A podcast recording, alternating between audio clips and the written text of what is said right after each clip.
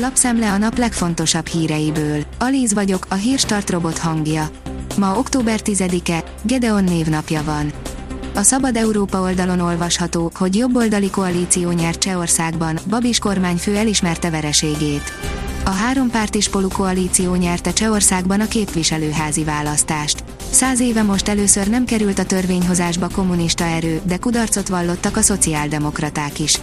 A választási részvétel 65,5% volt, magasabb, mint négy éve. Albánia Budapesten is elintézte Magyarországot, eltűntek a VB álmok, írja a Telex. Az albánoknak több helyzetük volt, de a Fradi csatára Uzuni a legnagyobb zicsereket is elhibázta. A helyére beküldött Broja, ahogy a kinti meccsen, ezúttal is remek cserének bizonyult, és szép gólt lőtt. Az egy nullás vereséggel Magyarország a negyedik helyen ragadt a csoportjában. Kedden Angliába megyünk. Sön Szabolcs, ma sem ment, amit megbeszéltünk, nagyon-nagyon csalódott vagyok, írja az m4sport.hu. Nagy Zsolt szerint 70%-ig ült, amit elterveztek, de ez ma sem volt elég a pontszerzéshez. Az ATV oldalon olvasható, hogy Pataki Attila vészjósló kijelentést tett, földanyánk egyszer megrázza magát és eltüntet minket. Az Edda énekese is kitölti a kormány környezetvédelmi kérdőívét, amelyben egyebek mellett arról is kérdezik az embereket, hogy szigorúbban büntetnék-e az illegális szemétlerakást. Az Infostart szerint kivonulnak a rendőrök az utakra egy egész hétre. Hétfőtől fokozottan ellenőrzi a teherautókat, buszokat, valamint vezetőiket a rendőrség az ország közútjain. Az Autopro oldalon olvasható, hogy gyárak, amik nélkül nincs elektromos offenzíva. A járműipar legfőbb trendje az elektromos átállás, ám ehhez akkumulátorokra is szükség van. A Force írja, Texasba költözteti Musk a Teslát. Habár Kalifornia a Tesla legnagyobb piaca és itt gyártják a legtöbb autót is, Musknak az utóbbi időben megkeseredett a kapcsolata az állammal.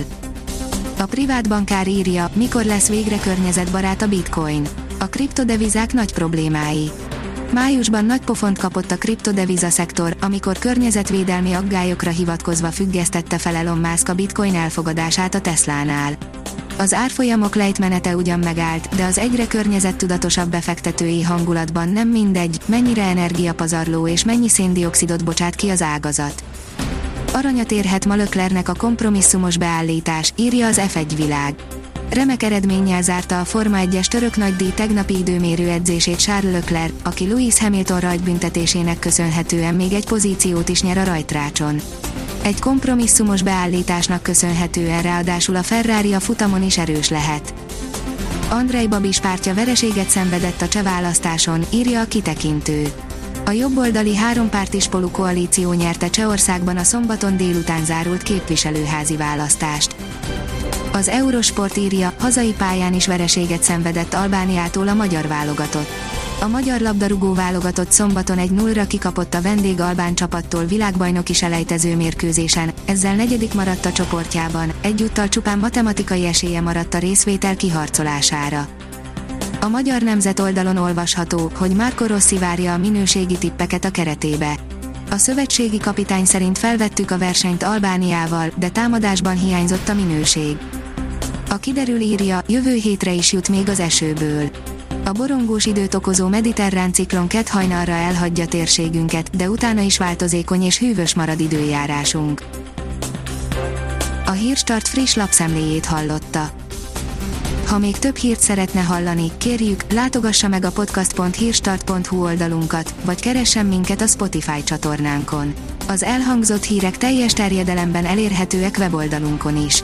Ha weboldalunkon hallgat minket, az egyel korábbi adás lejátszása automatikusan elindul.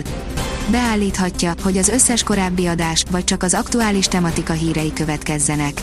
Köszönjük, hogy minket hallgatott!